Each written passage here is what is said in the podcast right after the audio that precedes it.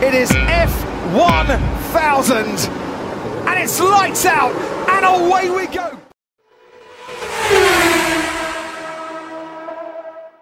Selamat datang kembali di Obras F1, obrolan santai seputar Formula One.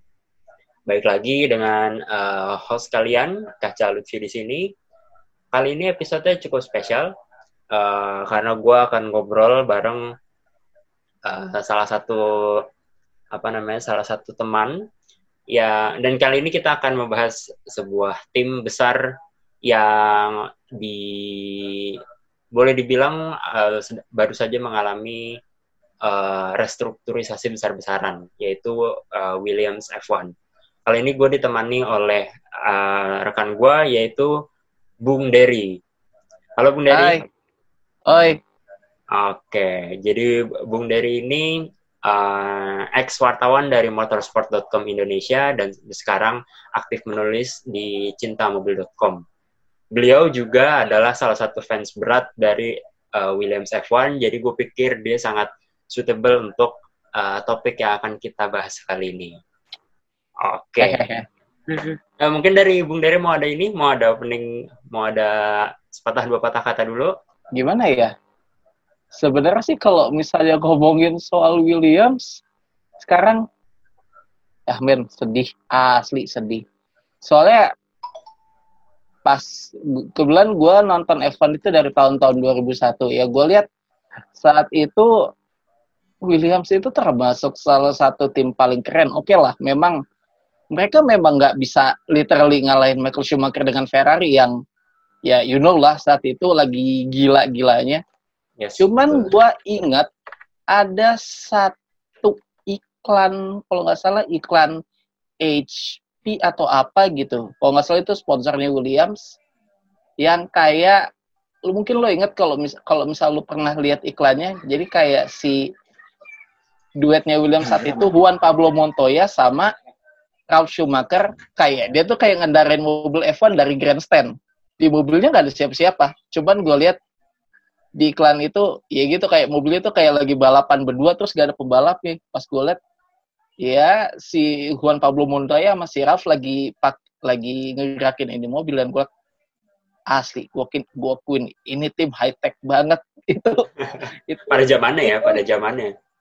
Itu dari iklan itu gue udah bisa membaca kayak gue yang saat itu kayaknya umur gue kayaknya masih 9 atau 10 tahun kayak gue langsung ngebaca kayak dem gue bakal dukung tim ini. Ya ini saat itu juga ya gue gue termasuk salah satu Schumacher mania yang tiap yang hampir tiap balapan giran tiap kali Schumacher menang dengerin anthemnya Italia sama Jerman berentetan kayak gitu. Cuman selain saat itu gue suka Ferrari dan Schumacher gue gue punya soft spot buat Williams. Dan setelah Schumacher pensiun tahun 2006 ya jujur gue gue udah tahu gue harus dukung mana. Gue langsung beralih ke Williams sampai sekarang. Oke. Okay. berarti kalau misal ya, lu, lu bilang uh, karena iklan HP ya maksudnya iklan HP berarti itu kan saat-saat dia masih gabung sama BMW ya? Williams yeah, yeah. Williams BMW yeah, tahun 2003 2004 something lah ya harusnya. Sekitar, 2001 sampai dua eh dari 2000 sampai 2005 sih. Oh 2000 sampai 2005 ya Iya. Dan ya saat itu juga Williams BMW sebenarnya termasuk salah satu ya boleh dibilang masih masih terhitung sebagai tim kuat lah. JPM kan juga uh, sempat jadi kontender kan di di tahun-tahun itu. 2003. Title contender. Eh, 2003 ya? Iya. 2003. Uh, uh. Dan uh, apa namanya? Ya ya kita boleh bilang ya Williams itu ya terlepas dari performanya yang tahun-tahun ini mungkin bukan menunjukkan uh, aslinya Williams gitulah. Kita nggak bisa no. pungkiri bahwa dia tetap sebuah tim besar. Dia punya titel konstruktor itu kedua setelah Ferrari. Kalau nggak salah di angka angka delapan apa tujuh ya? tujuh tujuh kali. sembilan sembilan sembilan ya? sembilan konstruktor, tujuh pembalap, jadi total 16. Oh, I see, I see, I see, I see. Uh, nah, itu kan berarti, uh, apa namanya, uh, Williams itu bukan bukan tim ecek-ecek yang kayak uh, apa masuk masuk asal terus pulang uh, terus keluar F1 nggak nggak eh, nggak ada apa namanya nggak ada heboh hebohnya sama sekali ya after all No, setelah bukan. 43 tahun berdiri ya dengan segala naik dengan segala naik turunnya it's still a Williams Dan ini juga hal yang paling gue suka dari Williams. Pokoknya sih ya seiring gue gede dan seiring gue mulai sering baca-baca referensi sana sini, gue coba agak sedikit mempelajari yaitu sejarahnya Williams kayak gimana dan ya dari situ gue tahu kayak damn ini tim keren. Jadi kayak kalau menurut gue dari tim-tim F1 lain, kalau menurut gue eh, Williams itu adalah tim tradisional sih. Jadi kayak di saat tim-tim sekarang bahkan kayak Sauber yang sekarang kayaknya udah dipegang sama korporasi juga kan sama siapa? ya karena sudah di lupa. sudah diambil Alfa Iya. Romeo kan Sebelumnya yang sebelumnya itu oh sebelumnya eh Gini Capital mah Renault ya. G- Ya, Gini, pokoknya Gini, itulah. kalau Gini Capital Runo Iya Gini Capital Runo. Nah Iya, Williams tapi- itu tapi kalau tapi gue gue gue lupa sih kalau Sauber tapi setahu gue Peter Sauber juga sudah sudah nggak megang udah eh, step down, udah step Ah, down. udah step down kan dia itu Iya.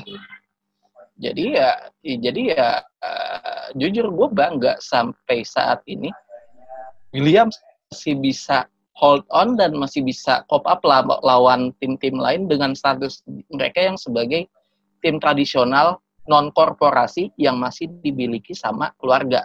Wow, itu kayak bayangkan aja bahkan kayak McLaren aja udah sejak eranya Ron Dennis aja udah udah ini udah bayang-bayang bayang-bayangnya si siapa namanya? Bruce McLaren aja udah nggak ada. Itu iya. sejak eranya Ron Dennis itu udah jadi kayak korporasi. Terus kayak misalnya kayak apalagi ya tim-tim yang model-model kayak gitu ya udah hampir nggak ada lagi. Cuma Williams doang yang masih kesisa. Gua akuin sih untuk survive di Formula One itu lu butuh banyak duit. Banyak banyak banyak banyak duit. Entah itu buat kayak development mobil entah itu kayak buat ya, development mobil eh, ong- ongkos ke supplier mesin. Sebagai contoh kayak Williams Williams kan dia Mercedes. buat mesin kan dia dari Mercedes. Dia dia juga mesti bayar dong buat mesin. Tuh terus juga buat ya development mobil mesin. Terus kayak buat eh, gaji pembalap dan semua dan semua anggota tim. Terus belum lagi masalah logistik dan segala macam. Betul betul. Well benar-benar ya apa kalau lo nggak punya backing yang kuat ya susah. Iya. Capital ini capital apa sih benar capital heavy. Nggak bisa Iya. ya, ya ibaratnya eh apa ya? Eh ya benar-benar ya bahkan korporasi aja yang segede BMW atau Toyota aja nggak bisa sukses. Maksud gua ba- bahkan dengan dengan dengan jaminan dengan jaminan uang banyak pun itu juga belum bisa menjamin lu sukses di F1 iya. Gitu. maksud gue maksud gue tuh kayak kombinasi kayak lu selain lu punya banyak uang lu punya tim manajemen yang mumpuni uh, punya pembalap yang juga capable baru tuh formulanya ketemu. Tapi kalau satu lagi yang kurang apa tuh? Apa tuh passion oh ya oke oke ya benar-benar passion tahu. Jadi gini, kalau yang gue lihat mundurnya ini sebenarnya agak jauh lebar sih. Mundur mundurnya Toyota sama BMW pas waktu Hmm. krisis di tahun 2008 itu ya purely alasan bisnis. Mereka merasa saat itu ya F1 udah nggak visible lagi nih buat buat bisnis mereka. Jadi mereka beralih ke balap lain yang yang secara ekonomi lebih menguntungkan. ya saat Khususnya itu kayak iya, khususnya kayak Toyota. Gue inget banget Toyota pas awal-awal du- 2000-an itu buset, itu apa nggak kayak jor-jorannya itu setara kayak Ferrari sama McLaren. Cuman ya mereka nggak bisa apa-apa. Ya wajar dong kalau misalnya dipertanyain. Cuman yang gue suka dari Williams itu mereka itu bisa, mereka tuh bisa apa ya? Mereka tuh bisa survive dengan segala macam keterbatasan. Ya oke lah, gue akuin mobilnya tiga tahun terakhir ya, tiga tahun terakhir sih let's say. Soalnya setelah setelah setelah Pedilo 2004 cabut sih yang gue yang yang lumayan lumayan bisa jadi highlight tuh ketika Pedilo cabut mobilnya agak Iya. ya bisa dibilang kurang kompetitif lah. Enggak, justru pas, justru gini, justru pas uh, Pedilo datang itu dia tuh pas pas Williams sudah mulai kepayahan. Tahun-tahun 2018 kalau nggak salah yang waktu itu duetnya itu si ini si Rodkin sama Stroll. Si Rodkin sama Stroll yes. Uh-huh. iya si Rodkin sama Stroll itu dapat poin berapa? Dikit banget. Terus kayak terus ya terus ya kayak modelannya Pedilo datang. Dia coba buat merestrukturisasi tim. Cuman kondisi timnya aja udah kacau balau terus juga kayak secara finansialnya juga nggak ada dia nggak bisa rekrutmen power yang mumpuni mereka nggak bisa desain mobil yang bagus ya susah jadi ya serba, sini, sudah iya, serba terbatas iya. soalnya kalau dibanding sama peran dia di Mercedes wah kalau di Mercedes si Toto Wolff udah bikin environment yang super bagus buat buat timnya. Jadi kayak jadi kayak pas waktu si Silo masuk ya udah segala macamnya udah bekerja. Jadi kayak ya, ya memang udah well function, udah well oiled banget memang Mercedes itu. Sementara pas waktu dia pindah ke Ferrari ke Williams kayak aduh timnya carut marut banget, gue mesti bikin apaan nih. Terus juga ya terus juga yang kayak mobilnya juga ya gitu banget. Tapi yang paling parah pas waktu persiapan tahun 2020. Lo pernah nonton oh, ini keluar. Eh, iya. Eh, bukan. Sorry. 2019, bukan sorry, sorry, 2019 sorry. kan yang hari iya, iya. ketiga iya. baru keluar. Iya. iya, yang hari ketiga baru keluar tes. Acit, kata gue bilang. gue pas lihat, gue ngikutin ini tes, gue nungguin Williams kapan keluar, Williams gak keluar, keluar, Williams gak keluar, keluar pas hari ketiga baru keluar. Oke, okay kalau bisa dapat poin gue bakal gue bakal gue bakal jadi orang gue bakal bener-bener seneng banget ya ya akhirnya dapat satu poin itu juga poinnya gara-gara walaupun yang carut marut di Hockenheim. Ya, itu Hockenheim betul. Itu ya, karena ya. siapa ya? Gue lupa itu juga karena penalti kan? Iya, total Kubica tuh banget poinnya. 11 apa? Kubica tuh aslinya 11 nah, gue lupa antara naik dua posisi atau naik satu posisi gue lupa tapi karena itu itu pun iya. di, di site-nya setelah setelah race kan iya di site-nya setelah race makanya gue kayak aduh kalau misalnya gue ingat betapa saktinya Williams tahun-tahun 92 yang mereka bisa bikin mobil yang mungkin itu mobil Formula One paling jahat yang pernah dibikin sih mobil Formula One paling dominan, mobil Formula One paling canggih, sama mobil Formula One paling jahat. Mercedes zaman sekarang sih jahat. Ih, gue pun itu jahat banget. Iya, yeah, gue setuju sih kalau soal, soal jahat, iya. Mercedes zaman sekarang sih, gue bukannya mengucilkan teknologi mobil F1 sekarang ya. Secara teknologi mobil F1 sekarang sih gue akuin. Mobil F1 sekarang paling canggih. Cuman dampaknya, istilahnya kayak seberapa masif ubahannya teknologi F1 misalnya perkembangan teknologi F1 itu kalau menurut gua agak mati. Mati setelah tahun setelah 93. Kenapa gue bilang mati? Jadi pas era-eranya kayak era-eranya era-eranya misal kayak kayak waktu pengembangan active suspension atau kayak iya ya pokoknya kayak model-model pas waktu Williams lagi gila-gilanya ngembangin active suspension, transmisi CVT, terus kayak apa lagi ya uh, eh, ABS anti-lock braking system traction control segala macam dijejelin ke dalam mobil. Itu kan udah kayak itu tuh mobil itu tuh mobil F saat itu tuh kalau bisa bilang malah kayak mengendari mobil F1 tuh udah kayak super mudah dan ya FIA sadar soal itu makanya setelah 93 si driver age itu semua langsung pada enggak iya, nggak boleh dipakai lagi Dan gue akuin setelah itu teknologi F1 mati. I can safely say setelah itu teknologi, F1 mati. Oke okay lah, teknologi mesin makin maju. Sekarang udah pakai hybrid atau apa. Hmm. Terus aero makin makin tahun makin canggih atau apa. Downforce yang dihasilin makin bagus atau apa. Cuman soal driver age itu udah literally mati dari tahun 93. Setelah tahun 93 udah nomor udah nggak ada lagi kayak gitu. Oke okay lah. Eh sekarang kalau nggak salah traction control dipakai lagi nggak sih? Gue lupa deh. Traction control, setahu gue masih secara secara legal masih tidak dibolehkan. Tapi udah tapi banyak tim yang kayak apa sih Yang- nyelipin kayak banyak apa eh, nge- eh, settingan apa diff settingan diff diferensialnya tuh jadi di Iya, Ada jadi beberapa- jadi kayak ada differential ada kan ranging. sekarang nggak ah, ah. nggak pure bilang Nggak- itu it's a nggak traction belatan. control nggak belatan traction control kayak tahun-tahun 93 makanya dari Iya. dari segi itu gua akuin teknologi teknologi di mobil F1 udah mati dari tahun 93 dan ya menurut gue itu a good thing for sport jadi ya kita tahu mana pembalap yang berkualitas mana pembalap yang cuman ya ya ala kadar ya.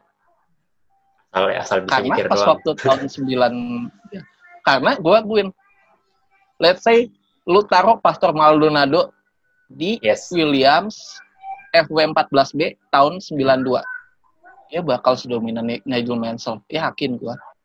Karena gua akuin dia pada dasarnya Pastor itu pembalap yang kenceng kok oh ya by the way Pastor dia pemenang terakhir Williams ya ya betul Anjir, satu-satunya udah 8 tahun loh di udah sepeda 2000 menang. ya di era 2000 apa 2010 ya di 2010-an. yang terakhir iya terus pas walaupun begitu setelah itu menang garasinya kebakaran garisnya kebakaran. Ini gue bingung.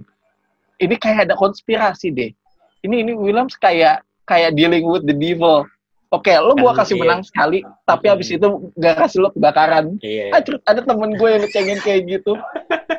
Bilang, gue kesel. Cuman saat itu gue juga tahu Williams sudah busuk, tapi udahlah gue nyengir aja. Eh, yang penting enjoy the win enjoy the win aja masalah itu menang kayak gimana whatever itu urusan itu bukan urusan kita lagi Iya, iya jujur sih. Itu itu sekarang cara gue nikmatin F1.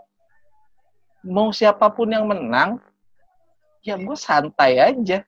Karena ya gue tahu Williams ada di belakang. Tenanglah fans Ferrari. Kalian baru setahun ngalamin ini. Gue udah bertahun-tahun.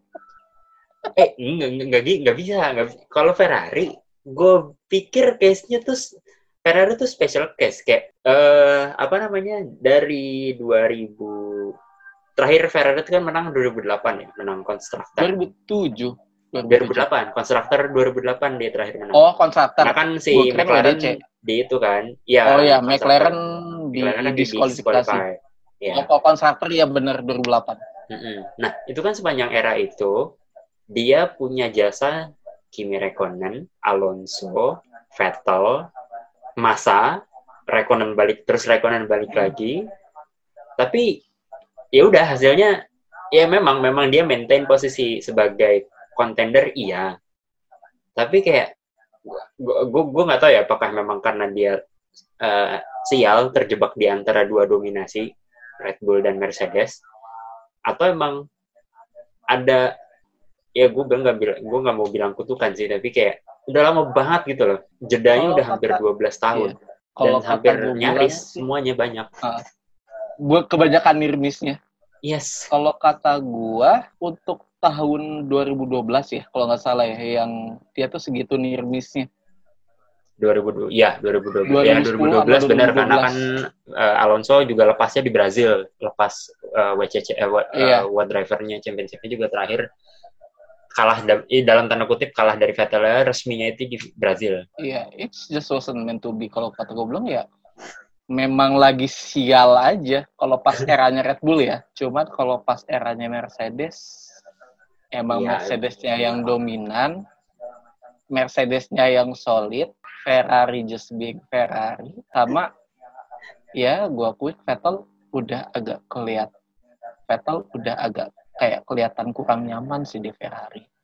Gue nggak bilang dia kehilangan magisnya, cuman gue lihat eh posisinya dia udah agak dia kayaknya udah agak gimana ya? Kayaknya udah Eh, emang udah emang udah sebaiknya cabut aja Vettel sama Ferrari tuh udah udah nggak bisa bersatu lagi. Vettel itu, eh gue gue lupa gue baca di mana, tapi gue pernah baca bahwa Vettel itu dia bukan di desain ya, kayak dia tuh nyaman di tim yang fokus ke diri dia, eh, which is proven di Red Bull dan Hmm. Eh, beberapa tahun awal di Ferrari. Karena kalau Yes. mau dilihat mau dilihat Vettel goyangnya kapan, begitu ada Ricciardo 2014 sama 2019 ada ada Leclerc Leclerc goyang tuh. berarti gue juga sempet gue juga sempet tadi tadi gue sempet ngobrol juga sama beberapa orang di Twitter dan gue sadar satu hal lagi Vettel itu picky soal mobil Oh, iya benar, iya. Vettel tuh sensitif soal mobil. iya. Eh, jadi dia tuh kayak pemilih. Dia tuh kayak eh, lebih suka dia tuh lebih nyaman dengan mobil-mobil dengan karakter tertentu. Dia nggak kalau kata gue bilang dia kalau misalnya dapat mobil yang nggak sesuai dengan karakternya ya ya udah. Gue yakin sih kayak kayak pengembangan SF 90 tahun kemarin juga kayak agak kurang Vettel makanya dia kayak kayak kelihatan kurang optimal. Terus ya tahun ini juga lah lebih lebih lah ya mesin tenaganya di lucu itu lucu. Eh, gue masih bingung loh sebenarnya apa sih yang terjadi sama drama mesin Ferrari Ya basically ya yang yang dicurigai kan karena masalah fuel flow kemarin kan. Jadi di, Fuel flow ya iya di, di apa dalam tanda kutip banyak tim yang curiga bahwa fuel flow, ka- karena apalagi hasil investigasinya nggak diumumin kan, kayak cuma di link iya di link behind the back door gitu. Ada ada kemungkinan ya fuel flow itu yang bikin pengembangannya benar-benar terhambat gitu. soalnya gue baca-baca katanya tenaga mesinnya tuh sampai turun sampai 50 horsepower. Hits it's a lot sih kalau kata gue makanya nggak heran Ferrari tahun ini busuk banget. Sudah mesinnya itu apa horsepowernya tidak tidak sebagus tidak sebagus kompetitor. Sasisnya draggy ya iya. Apa lagi yang harus diharapkan. Lengkap udah. Gelut aja sama Williams. Iya. Oh ya iya tapi balik, Oh, nggak, balik lagi ke Williams. Williams itu balik lagi ke Williams. Iya. Williams itu walaupun apa namanya? Eh ya di di di di, di dekade 2000-an lah di 2000-an secara umum. Eh ya mereka nggak mereka belum pernah belum mereka belum pernah seturun ketika di 2000 eh di ketika di 2000 iya tiga tahun terakhir itu boleh dibilang Iya. benar kalau lo menurut tuh apakah benar itu adalah benar-benar titik terbawah dari Williams sepanjang karir 43 tahun mereka di F1 sepanjang 43 tahun terakhir Williams emang gue akuin 3 tahun terakhir itu kacau banget. Cuman kalau boleh jujur, kalau gue perhatiin Williams itu udah mulai kelihatan menurun itu semenjak ditinggal Newey tahun 96. Jauh jauh jauh kan itu long way demise-nya itu udah kelihatan dari beberapa tahun lalu. Oke, let's say tahun 97 Jacques Villeneuve masih bisa juara. Itu dengan mobil rancangannya Newey F1 16. F1 16 ya? Iya, F1 16 kalau nggak salah. 97 ya Iya, 97 F1 16 kalau nggak salah nama sasisnya. Setelah itu Williams kehilangan misalnya Rino nggak lanjut lagi sama Williams. Itu kayak Rino dia step down dulu dari F1 buat sementara. Renault itu mau hobi banget dah. Maju mundur, maju mundur. Ini serius, Iya. bosen gua. bener bener bener bener Emang udah dari lama kayak gitu tuh. Hmm. apa karena di 98 akhirnya dia kan branding Mechachrome 99 pakai Eh, branding Mechachrome, which is sebenarnya. Runo Ya sebenarnya itu mesin Bruno tahun 97 da- yang di yang dimodif sedikit aja. Nah, Iya. tahun 98 itu yang tahun-tahun 98 99 itu ya Williams nggak bisa berbicara banyak. Mereka nggak punya tim, eh, mereka nggak punya mesin bagus, mereka nggak punya Newey juga, mereka nggak punya desainer jempolan saat itu. Karena ya seingat gua saat itu Newey dia udah pengen Newey dia berharap dipromosiin jadi tim jadi ini technical director. Cuman saat itu masih ada si Patrick Head. Patrick Head Iya, Patrick Head yang istilahnya dia tuh udah kayak kalau gue bilang itu udah kayak pegawai pertamanya Williams dari tahun Iya, itu kan 97 tuh- dari Iya, tahun iya. 77. itu kan teman ibaratnya si Frank Williams dan ya Patrick Head boleh dibilang sebagai founder Iya, salah satu founder. Dalam tanda kutip walaupun sebenarnya dia bekerja walaupun sebenarnya dia nggak nggak istilahnya nggak punya saham di tim sih. Nah, ya jadi apa namanya setelah iya ya, Cuman ya saat itu Williams downnya nggak lama-lama banget. Mereka dapat langsung dapat Red Bull. Eh, eh, kok Red Bull sih goblok. BMW BMW BMW, BMW Mhm. deal mesin BMW dari, dari tahun 2000-an. Saat itu ya mesinnya masih developing, masih developing, masih developing. puncaknya itu kalau nggak salah tahun 2003-2004. Saat itu mesin BMW adalah mesin yang paling ringan dan mesin yang paling bertenaga yang ada di F1. Kalau nggak salah gue pernah lihat technical detailsnya. Waktu itu gue sempat download dokumennya gitu. Hmm. Uh, kalau nggak salah sih, coba sebentar gue lihat dulu. Ada nggak ya technical detailsnya? Gue sempet, gue sempet baca itu dan gue sampai melongo sih gitu ya karena memang mesinnya memang sekencang itu Viten ya iya pas era-eranya Viten ya jadi kalau nggak salah saat itu mesinnya itu lebih ringan 20 20 kilo dari mesin-mesin yang lain dengan selisih tenaga sekitar 30 atau 40 horsepower lebih besar. oh Bayang dong. iya dengan mesin kayak gitu. Ya secara umum ya saat itu Williams punya mesin paling bagus. Cuman Williams nggak bisa ngimbangin dengan paket sasis yang bagus. Hmm. Karena ya itu mereka masih ya yeah, mereka mereka nggak punya pengganti sepadan Newey saat itu jadi ya susah. Kalau nggak salah saat, saat itu tuh siapa yang ini kayak model-model ya lupa lagi nama-namanya kalau di 2003 itu uh, apa namanya tim aerodinamisnya itu ada Antonia Terzi sama Gavin Fisher. Oh iya, Antonia Terzi sama Gavin Fisher. Iya saat itu ya mereka bikin mobil lumayan bagus, cuman ya dibanding Newey, dibanding Newey mah susah. Cuman bukan berarti itu mobil yang jelek, enggak. It's a good car. Cuman nggak cukup buat ngalahin Ferrari saat itu. Nah, setelah itu kayak misal kayak ya BMW udah bete lah sama Williams. Mereka cabut, mereka bikin tim sendiri, Sauber. Mereka mengakuisisi Sauber, iya. Di situ Williams langsung oleng. Mereka Ya, luntang lantung dikritik iya. juga kan. Iya. Wah, itu eh itu sempat panas juga istilahnya. eh istilahnya sempat sengit juga itu William sama William sama BMW berantem ya.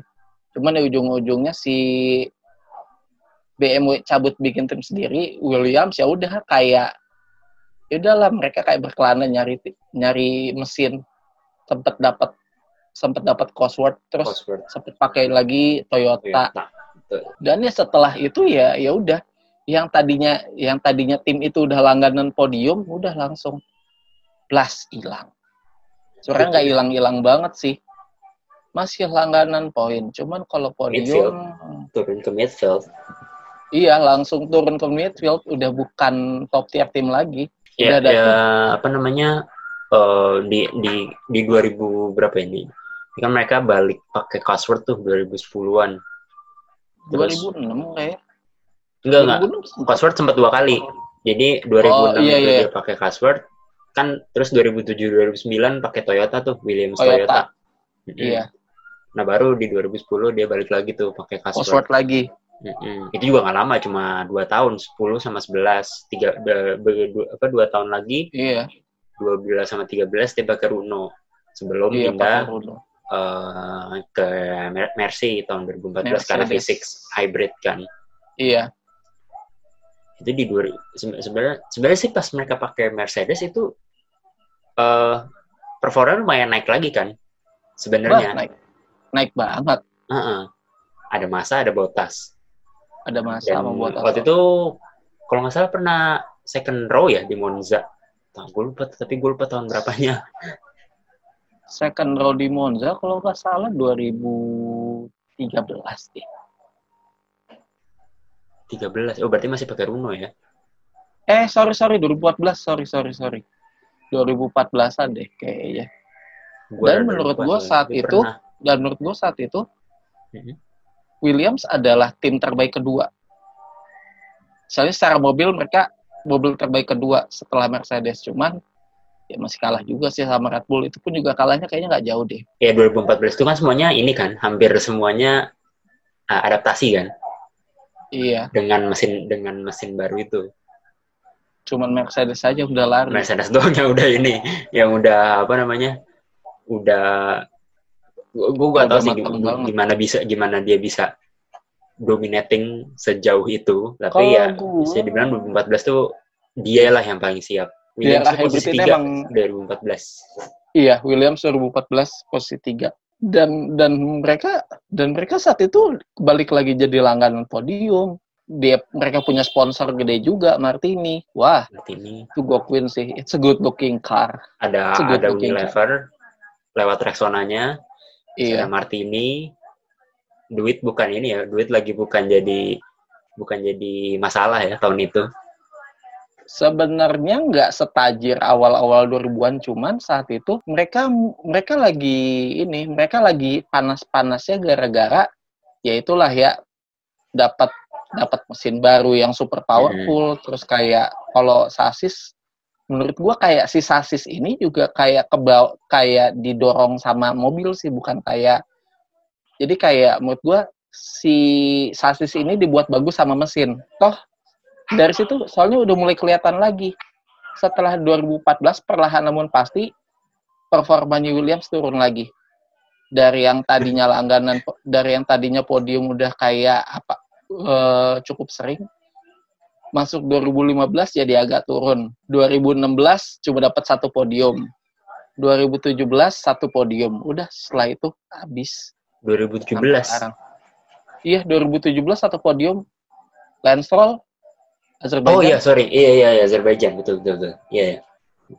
Itu Gua podium terakhirnya William sampai sekarang. Iya. itu padahal dia bisa dia bisa dua padahal. Kalau nggak Ya, disusul Botas. Ya, kalau nggak diba- disusul sama Bottas aja. Hmm. Harusnya Dan by the way sekarang favorit top dan sekarang kalau beli dia pembalap favorit gua ada dua Vettel sama Bottas. Why? Kalau Botas kenapa? Iya, awal awal gue suka sama Bottas pas waktu dia balap di Williams tahun Williams, 2013. Hmm. Iya, menurut gua gimana ya? Ya saat itu dia punya paket yang nggak bagus-bagus banget, cuman konsisten. Konsisten deket-deket poin, deket-deket poin sampai akhirnya bisa dapat poin di Amerika finish ke-8 ya. Gua akuin itu udah oke lah ya. Dan gua akuin gaya balapnya juga oke sih. Ngingetin gua sama Mika Hakkinen kalau boleh jujur. Smooth. Atau Cukup smooth. Cukup smooth, cukup cukup smooth, sangat konsisten. Terus ya gua akuin dia reliable banget, pembalap yang reliable, pembalap yang jarang bikin blunder. bisa diandalkan ya. Iya, termasuk bisa diandalkan kok. Terus breakout-nya dia kan pas waktu tahun 2014 dia dapat 1, 2, 3, 4, 5, 6, 6 podium. Betul. Sementara masa aja cuma dua. Eh, Hmm. tiga, ding. Masa tiga. Eh, masa itu i- saat- Iya betul. Tiga. Di. Abu Dhabi. Iya, sementara Abu Dhabi, Bottas saat itu sama- 6, wah. Iya. Saat itu ya gua pun Bottas sudah kayak wow. Ini pembalap emang jago banget sih. Cuman setelah la- masuk Mercedes ya gimana ya? Banyak orang yang nganggap dia underachiever. Gue setuju sih, sebenarnya gue setuju. Cuman kalau misalnya lu ngeliat secara lebih luas, ya memang dasarnya dia direkrut untuk itu buat jadi backupnya Hamilton. Betul. Si Konnya memang ya dia direkrut sebagai second driver. Kalau dibilang Iya. underachiever kurang fair gitu loh. Karena Kalau mungkin role-nya tidak mengizinkan. Tidak memungkinkan, iya. Dan menurut Ya. gua, ya dan menurut gua si siapa namanya? Si Bottas ini adalah salah satu pembalap ter salah satu second driver terbaik di F1. Yang yang selevel sama dia tuh Rubens Barrichello, Gerhard Berger sama si David Coulthard. Belum ada lagi gue nemuin pembalap yang bisa bekerja buat tim sampai sebegitunya. Dan ini ya nggak rewel. Itu Nggak sih rewel. rewelnya itu. Gak rewel. Nggak Makanya gua bingung kayak- tahu gue pembalap itu egonya tinggi. Mereka pe mereka abis banget jadi yang terbaik. Sementara ada rare breed of drivers yang ngerasa ya udahlah ya, gue bantu tim aja. Udah pokoknya gue di sini fokus bantu tim.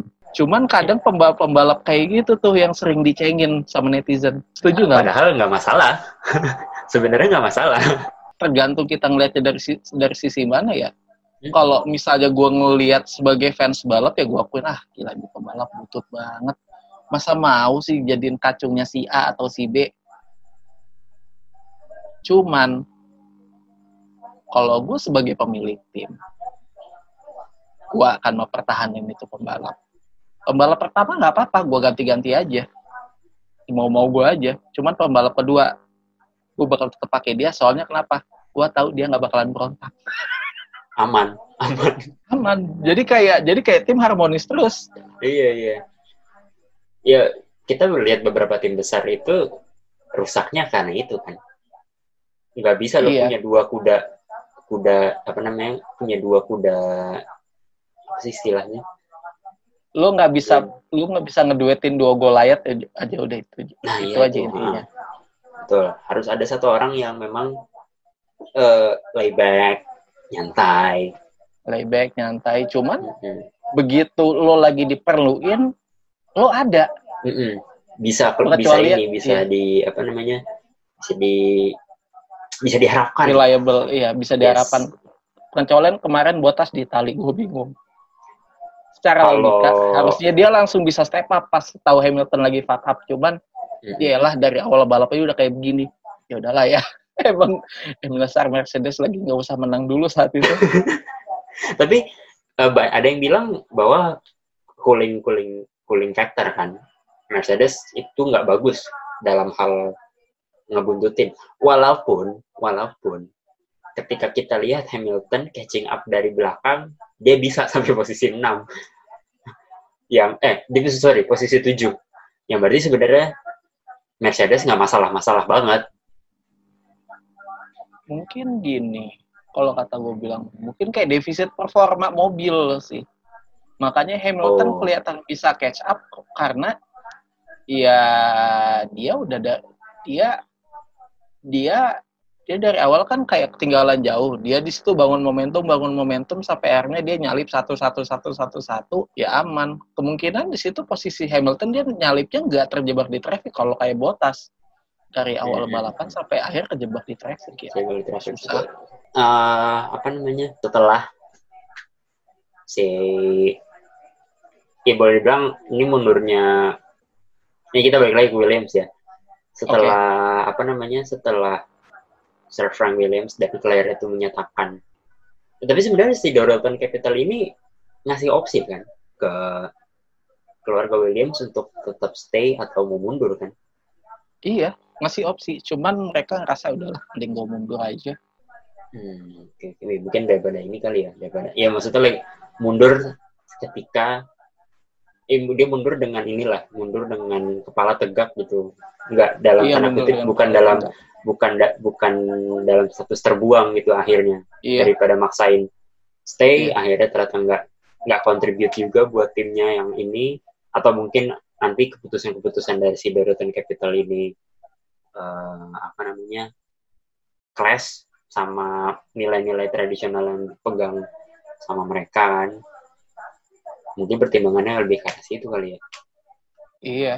Eh, Memang. si apa namanya Dorothea Capital ini eh, kan ada satu membernya eh, James Matthew yang dia itu Iya. ada background ininya ya ada background balapannya lah dia pernah Background balap, dia juga ada hubungan sama kerajaan Inggris. Iya, itu. Makin British aja ini tim. Eh nggak apa-apa dong. Williams Iya, is one gua of the most British team in, In the, the- F1 in history lah. Kalau lu kalau lu bilang McLaren McLaren punya kultur British yang kuat, salah. McLaren itu sekarang setelah dipegang sama sama siapa? Zac Brown. Zac Brown, mantan bos aing. Kok bisa? Oh iya kan karena dia di motorsport ya. Zac ya Zac Brown kan Zac Brown kan salah satu CEO-nya motorsport. Eh, sekarang kulturnya malah agak lebih ke Amerika sih kalau kata gue. Kulturnya agak Iya, lebih ke sih. Amerika. Eh, dan menurut gue itu bukan hal yang buruk karena memangnya dasarnya memang dasarnya kur- kultur ya ya udah nggak apa-apa tuh. Kalau juga sekarang McLaren kompetitif ya udah terserah.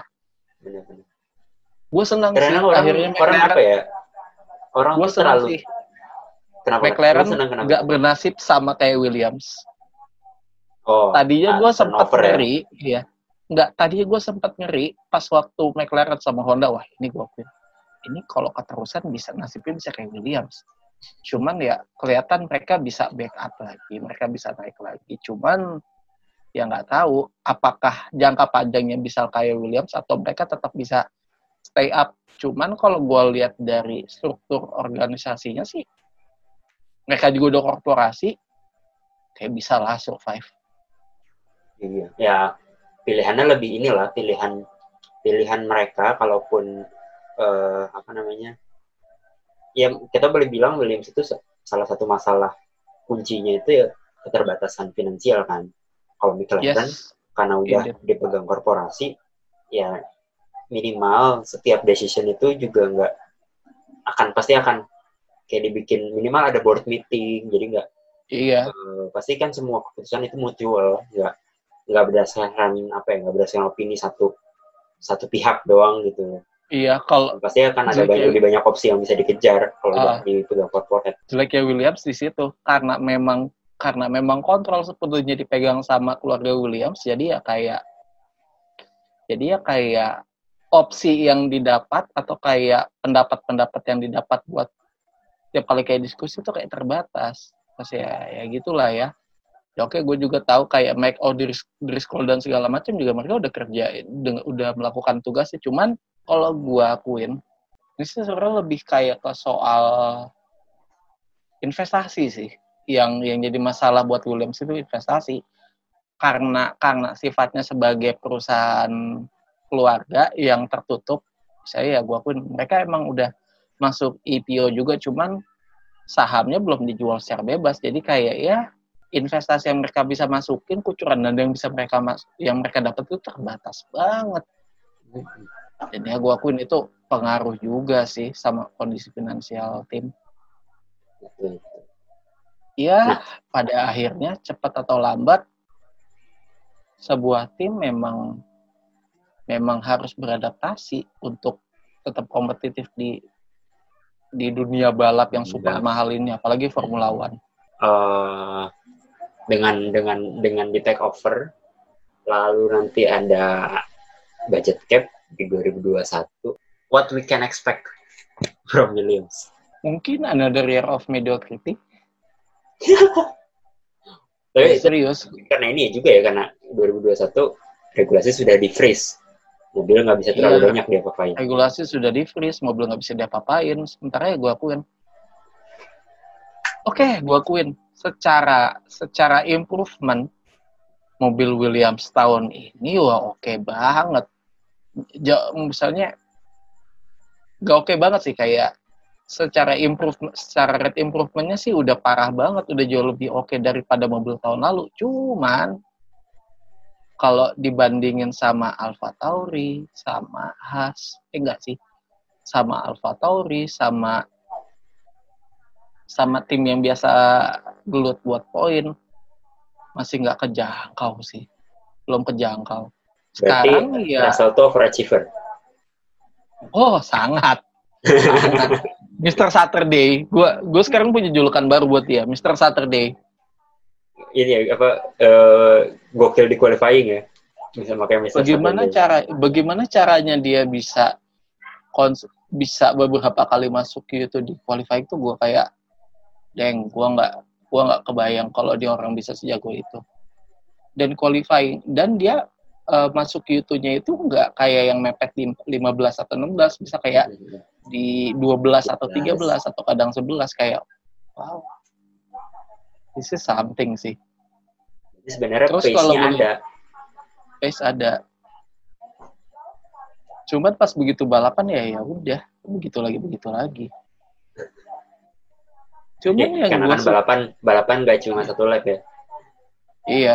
Cuman yang gue suka juga dibandingin dua tahun lalu pas eranya Stroll sama si Rodkin atau Russell sama Kubica, gue punya gue punya gue punya ekspektasi sih sama duet sama duet Russell sama Latifi.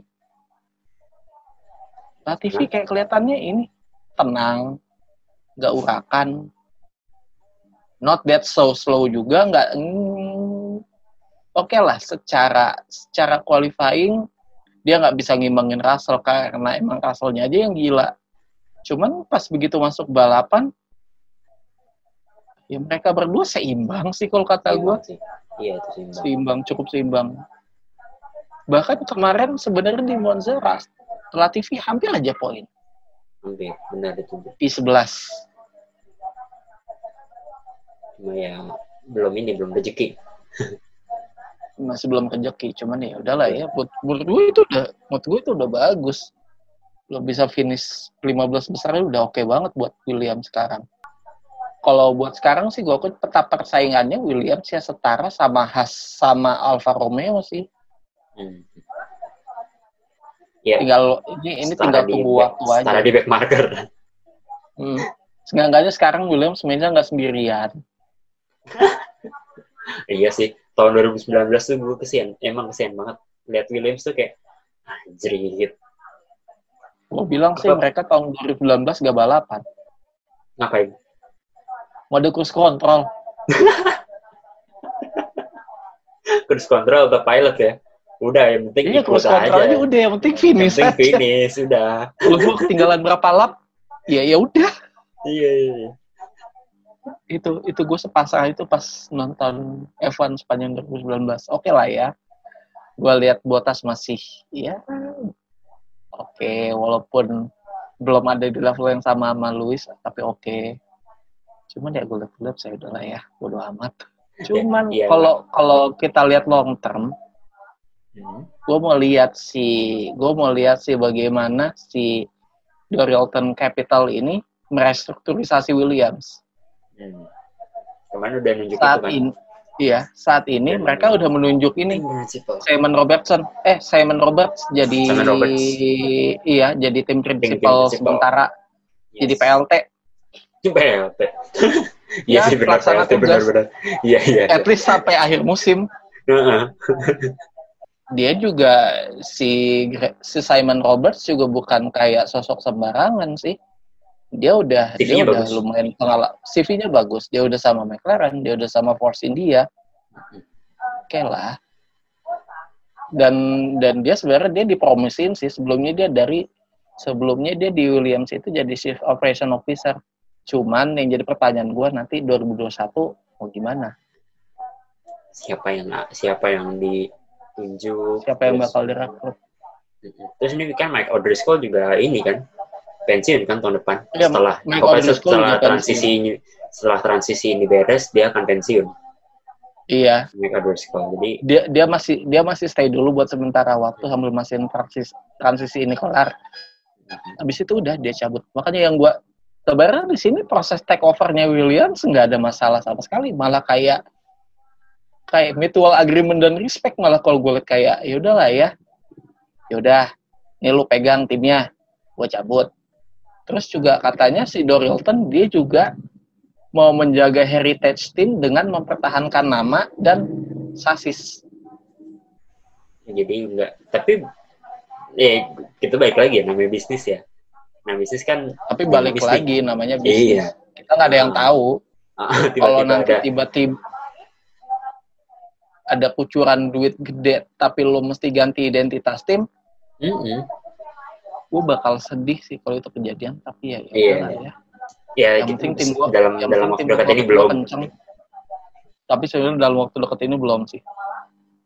masih tapi ya kita kita belum bisa expect Williams akan fight dalam waktu dekat. Belum. Jangan expect mungkin ya terdekat 2022 ya karena semuanya di reset dalam tanda kutip Iya. semuanya Paling dekat mulai paling 2022 sih. semuanya akan mulai dengan Gue regulasi malah, baru iya, gue malah agak lebih, gue malah agak lebih optimis ke 2022. Cuman yang gue tanya nanti 2022 dua pembalapnya siapa? Hmm, iya juga sih. Development driver tahun ini siapa sih?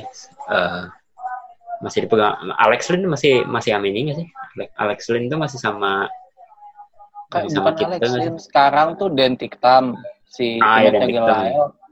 Terus sama ini, Jimmy Chadwick.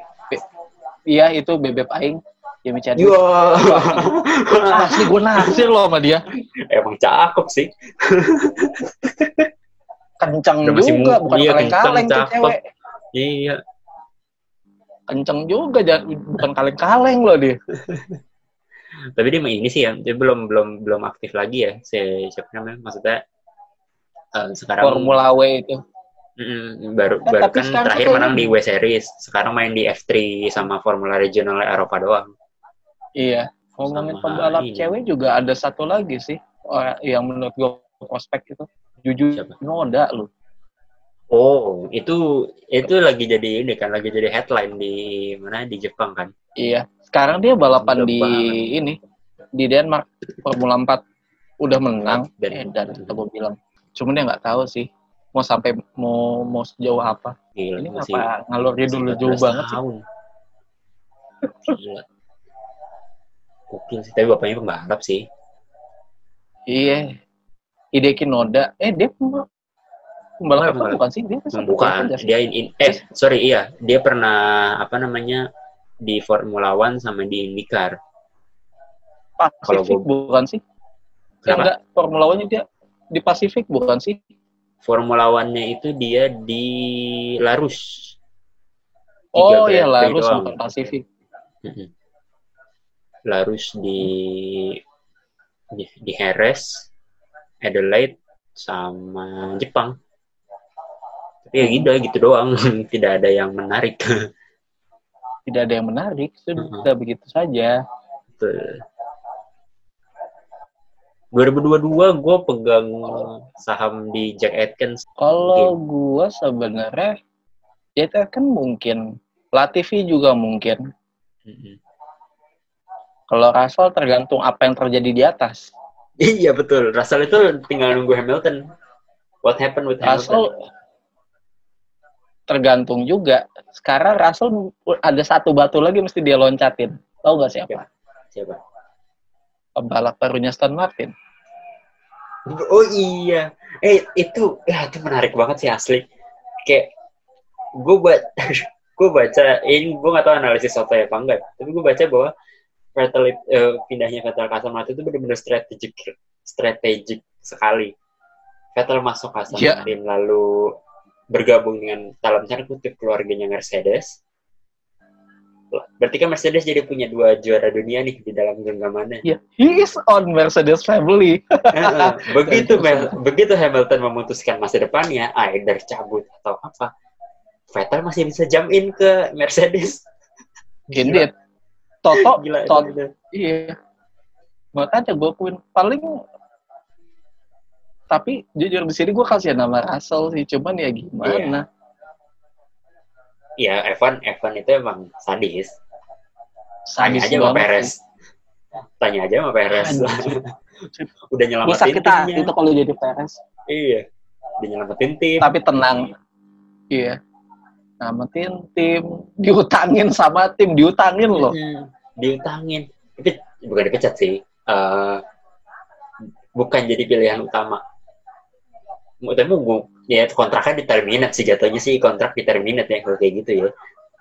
Kontrak di terminate, cuman jatuh jatuhnya kontrak dia bukan di terminate, di buyout sama Lawrence. Oh jadi tarik lagi ya? Enggak, kontrak dia dibeli. Jadi kayak ya udah Gimana? eh let's say gini, sebenarnya kan dia dia tuh udah ada kontrak sampai 2000 Iya tahun 22. 2020, 2021, 2022.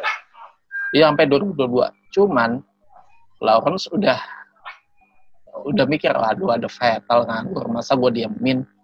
Udah dia mikir sama Perez. Masa dia nyingkirin anaknya sendiri? Nggak mungkin lah. Iya benar. Toh juga si toh juga si Lance lagi oke banget. Eh, ya akhirnya ya paling kayak si ini. Setahu gue si kontraknya si si Perez sama Fo- sama Racing Point Force India lagi. Aduh. kayak Kimi no, kayak Kimi. Force Ida or whatever they call.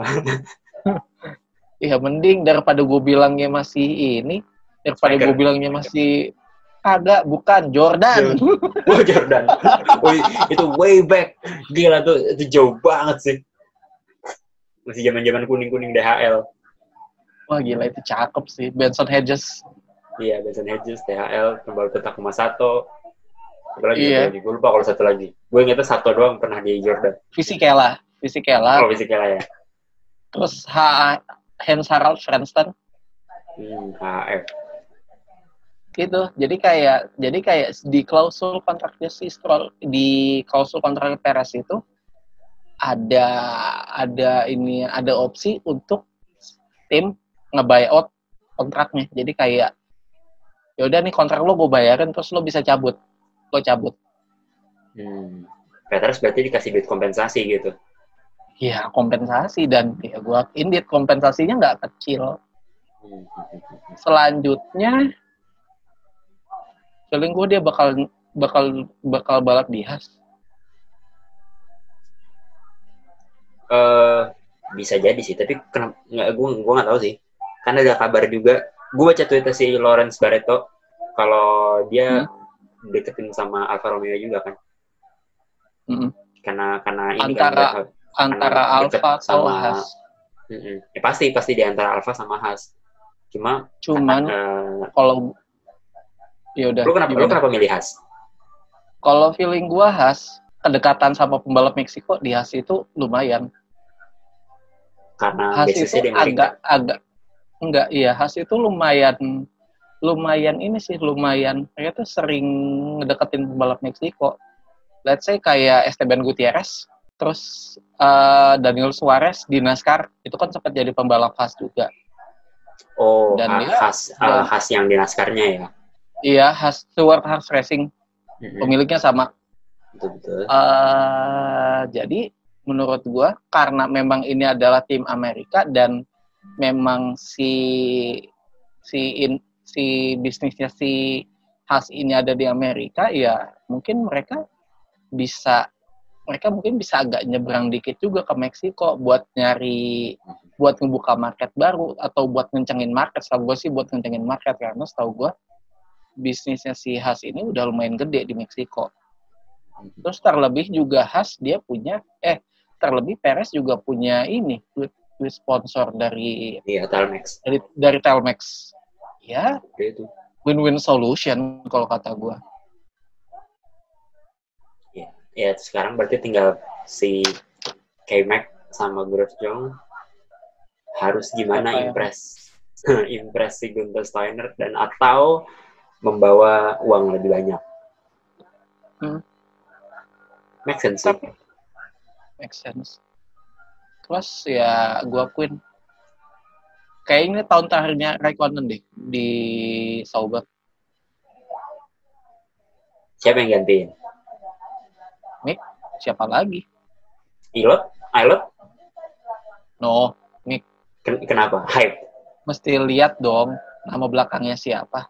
Iya iya iya. I know I know. Itu itu itu saham terbesar yang dipunyai oleh Mix. Bener-bener. Eh, gila. Iya, gue nggak bilang. the power of nama belakang. orang dalam sih. Cuma. The power of nama belakang. Iya iya iya. Kalau gue bilangnya gitu, itu the power of nama belakang. Terus gue lihat Tapi- juga, tahun ini Mick meyakinkan kok bagus di F2. Mix iya iya. Sebenarnya FDA itu panen tahun ini di AF2. Iya, Islet, Schwartzman, eh Mick. Satu dua tiga panen sebenarnya. Cerah iya. itu masa depannya Ferrari Driver Academy. Cuman masalah tim utamanya lagi busuk. Nah, Gimana iya itu dia, itu dia. Kesel gak sih lo anjir punya punya akademi bagus. Eh tim primernya ngelawak. Cuman gue nggak tahu nih. Gue sih sebenarnya berharap walaupun walaupun gue gua stand on Mercedes side, cuman gue berharap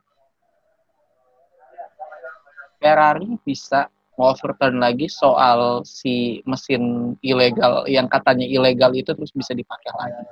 Eh emang masih ongoing legal battle-nya. Setahu gue udah ditutup. nggak tahu.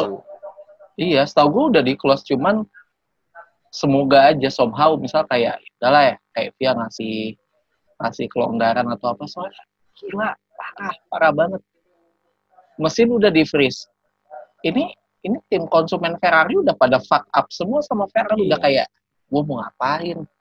Mesin gua nggak kencang cuman gue menarik sih. Gitu. ini ini ini sebenarnya hal menarik. Gue mau lihat gimana cara Ferrari bereaksi tahun 2021 apakah mereka bakal ngebikin sasis yang super nimble buat ngakalin defisit power mesin iya sebenarnya gue berharap itu Ferrari kayak maksimalin token yang mereka punya lah buat at least ngubah sasis karena ya gue akuin mesin mereka hopeless banget. Apes banget yang hari ini jadi customer Ferrari juga. Iya, terus gue berpikir itu calon pembalap Ferrari Sainz. Apakah apakah histori di Google-nya menunjukkan browsing-browsing seperti how to cancel Ferrari contract, gimana cara ngebatalin kontrak dengan Ferrari? Tapi uh, ya terakhir dia ngomong ke media kan dia tetap happy dengan keputusannya pindah. Katanya kapan lagi bisa join ke Ferrari. Ferrari itu impian semua impian semua pembalap. Dalam hati Vettel tahun 2015 ngomongnya juga gitu sih. Ya gue nggak bisa bohong sih. Ferrari emang semagis itu. Even kalau gue jadi pembalap F1, gue bakal considering join ke Ferrari sih. Cuman cuman join ke sananya nanti aja pas sudah mau pensiun. Gue pandan gelar dulu di Mercedes. Ke- kejadian ya sih bakalan deh Hamilton ke Ferrari. Eh, bagi gue itu things that too good to be true. No, no, nggak mungkin. Kalaupun iya, nggak dalam waktu dekat. Dan kalaupun iya buat apa gitu? Dan kalaupun iya, buat apa? Kayak nggak ada nggak ada ininya, nggak ada nggak ada ya Nggak, ada buat- apa ya? Iya, kalau kalau buat Hamilton buat apa? Ngapain gue pindah ke Ferrari? Gue udah menang di Mercedes, gue dicintai di Mercedes. Betul betul. gue jadi pembalap utama di Mercedes. Gue punya pembalap kedua yang bisa diajak kompromi. Coba kasih satu alasan kenapa gue harus pindah. Selain karena itu adalah Ferrari. Nggak ada. Nggak ada benar. Setuju gue kalau soal Tadi- itu. Tadinya gue udah sempat pikir pas waktu saga Vettel lagi Vettel nggak lanjut ke Ferrari. Ini kayaknya brutal swap. Vettel ke Mercedes, Ferrari ke Hamilton. Tapi yakin nggak sih Hamilton segila itu? Ternyata tidak. Ya lagian Ferrari udah ini kan udah udah apa udah sudah ngasih long term kontak ke Leclerc. Kayaknya Iya. kalau udah dikasih kontrak jangka panjang terus dia jadi pembalap kedua ngapain gitu? Iya, Nggak bakal segila itu sih. iya, gue akuin. Secara lo, secara secara logis itu susah banget. Hampir gak ada, hampir gak ada kemungkinannya Hamilton bisa ke itu. Tapi ya, ya udahlah ya. Kata Walaupun everything is possible in kan- F1 tapi Iya. ya kayaknya jauh banget kalau yang itu. jauh banget. Paling nanti Hamilton umur-umur 60 atau umur-umur 65, dia bilang, I should have gone to Ferrari before retiring. Oh, iya, kayak ini apa bikin apa di obituarinya. Eh bikin di Iya. buku biografinya kayak nulis Iya. soal parts nulis part sendiri soal Ferrari. Iya. Ini gue yakin sih, gak, gak bohong pembalap mana pun. Coba coba dah, lu tanya sama kalau misal lu kalau misalnya lu punya akses ke semua pembalap F1, coba lu tanya. Lu mau nggak join Ferrari? dalam satu detik eh maksudnya kalau ditanya Frank begitu ya mungkin semua orang akan jawab iya sih tanpa mem- ta- kalau misalnya cuma ditanya seperti itu tanpa mempertimbangkan aspek-aspek yang lain Iya. Karena magnet Ferrari itu udah segede itu buat F1.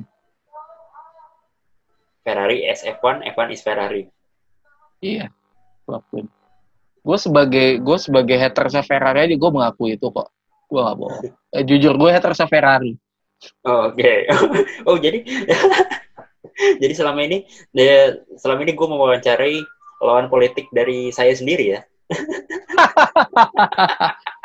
Tapi gue nggak menutup mata kalau misalnya Ferrari itu adalah tim historis di F1 dan menurut gue Hmm. dan menurut gue Ferrari memang segede itu dan gue sedih sebenarnya ngeliat Ferrari kayak gitu kayak ah cir ini tim tim ikonik di F1 apa segede busuknya aduh tapi tapi yang pasti sih Ferrari nggak bakalan sengenes Williams nggak nggak bakal Oh enggak, enggak.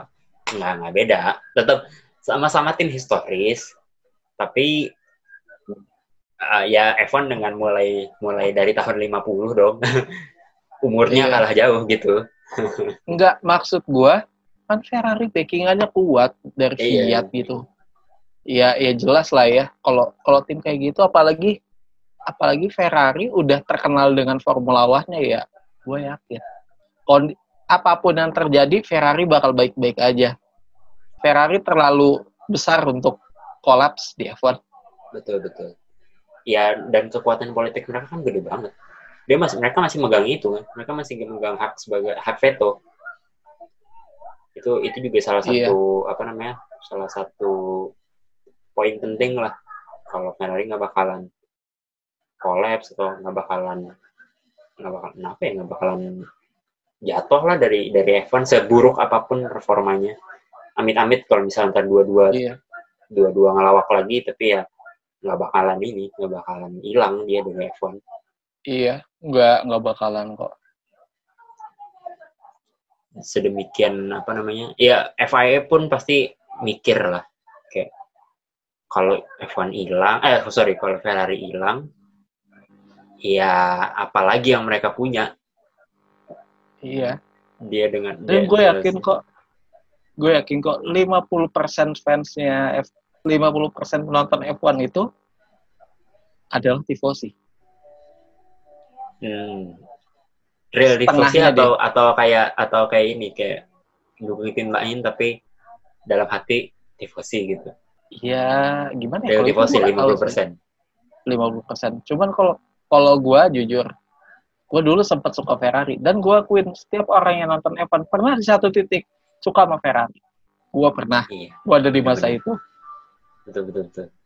Ya balik lagi karena mereka ada di berbagai era sih. Kayak Iya, iya lu lu lu nggak lu nggak bisa bilang lu nggak bisa bilang lu suka Mercedes di tahun 70 karena dia nggak ada di tahun itu misalnya misalnya. Atau lu nggak bisa bilang iya, eh gue nggak suka McLaren gue nggak gue suka McLaren eh lu eh, gua- lu dia dia nggak bisa bilang kalau dia suka McLaren di tahun let's say 50-an ya karena mereka mereka belum eksis tapi Iya. kalau Ferrari lu mau tanya 50 60 70 80 90 ada semua dan iya. walaupun tidak walaupun tidak selalu uh, apa namanya walaupun tidak selalu jadi tim iya tidak selalu di atas tapi mereka konsisten ada di sports ini ada di olahraga ini ya benar Iya. tadi gue setuju sama yang bilang kalau semua orang pasti pernah atau uh, ada di satu titik di mana dia suka dengan Ferrari betul betul saking sudah apa ya Saking sudah segitu legendaris ya. Iya segitu legendaris ya benar-benar. Wow. It's a ini kalau gue boleh bilang adalah sesi rekaman paling panjang yang pernah ada di sejarah Obras F1. Oh ya? Yes. Kita biasa episode itu uh, less than 40 minutes lah. Kita ada di range 30 Ah. menitan. Ini kurang Ini berapa? kayaknya udah di, udah hampir satu setengah jam. Anjir. Moga yang dengerin kagak ngantuk dah. Nggak apa-apa. It's a good thing. It's a good thing. It's a good thing. Gue gue terima kasih banget lo mau uh, lo mau di feature di uh, podcast gue. Uh, Oke. Semoga semoga uh, apa namanya. Hopefully your experience is wonderful. Uh, dan thank Yep. you juga udah bagi-bagi insight soal Williams, everything. Uh, gue Yes. pribadi gue bukan orang yang gue bukan orang yang uh, punya banyak knowledge soal F1, tapi gue hanya sekedar mengikuti uh, tapi mungkin ya lebih lebih inilah lebih lebih intens dari be- uh, be- beberapa orang tapi gue tidak belum sampai level knowledge lah ya after all you are you are a writer you are a journalist itu pasti contribute gede banget Iya, gue akuin sih. Tiap kali gue nulis kayak gitu juga gue pasti, gue juga pasti riset sana sini dan dari situ gue juga tahu. yes yes yes yes yes oke eh, makasih banyak buat Bung Dery Iya. sudah menyempatkan waktunya Eh, Iya. jangan lupa untuk teman-teman yang apa namanya yang mendengarkan podcast ini eh, ya bisa dengerin in- Obras F1 di YouTube atau di Spotify. Eh, jangan lupa like dan share eh, podcast ini apabila kalian eh, pikir episode ini menarik. uh, jangan lupa follow Ngobras F1 di Spotify dan YouTube dan jangan lupa nyalain lonceng notifikasi di YouTube uh, biar kalian gak ketinggalan konten terbaru dari Obras F1. Gua Kaca pamit. Gua Derry. Oke, sampai ketemu di episode selanjutnya. Ciao, stay safe, stay healthy. Thank you.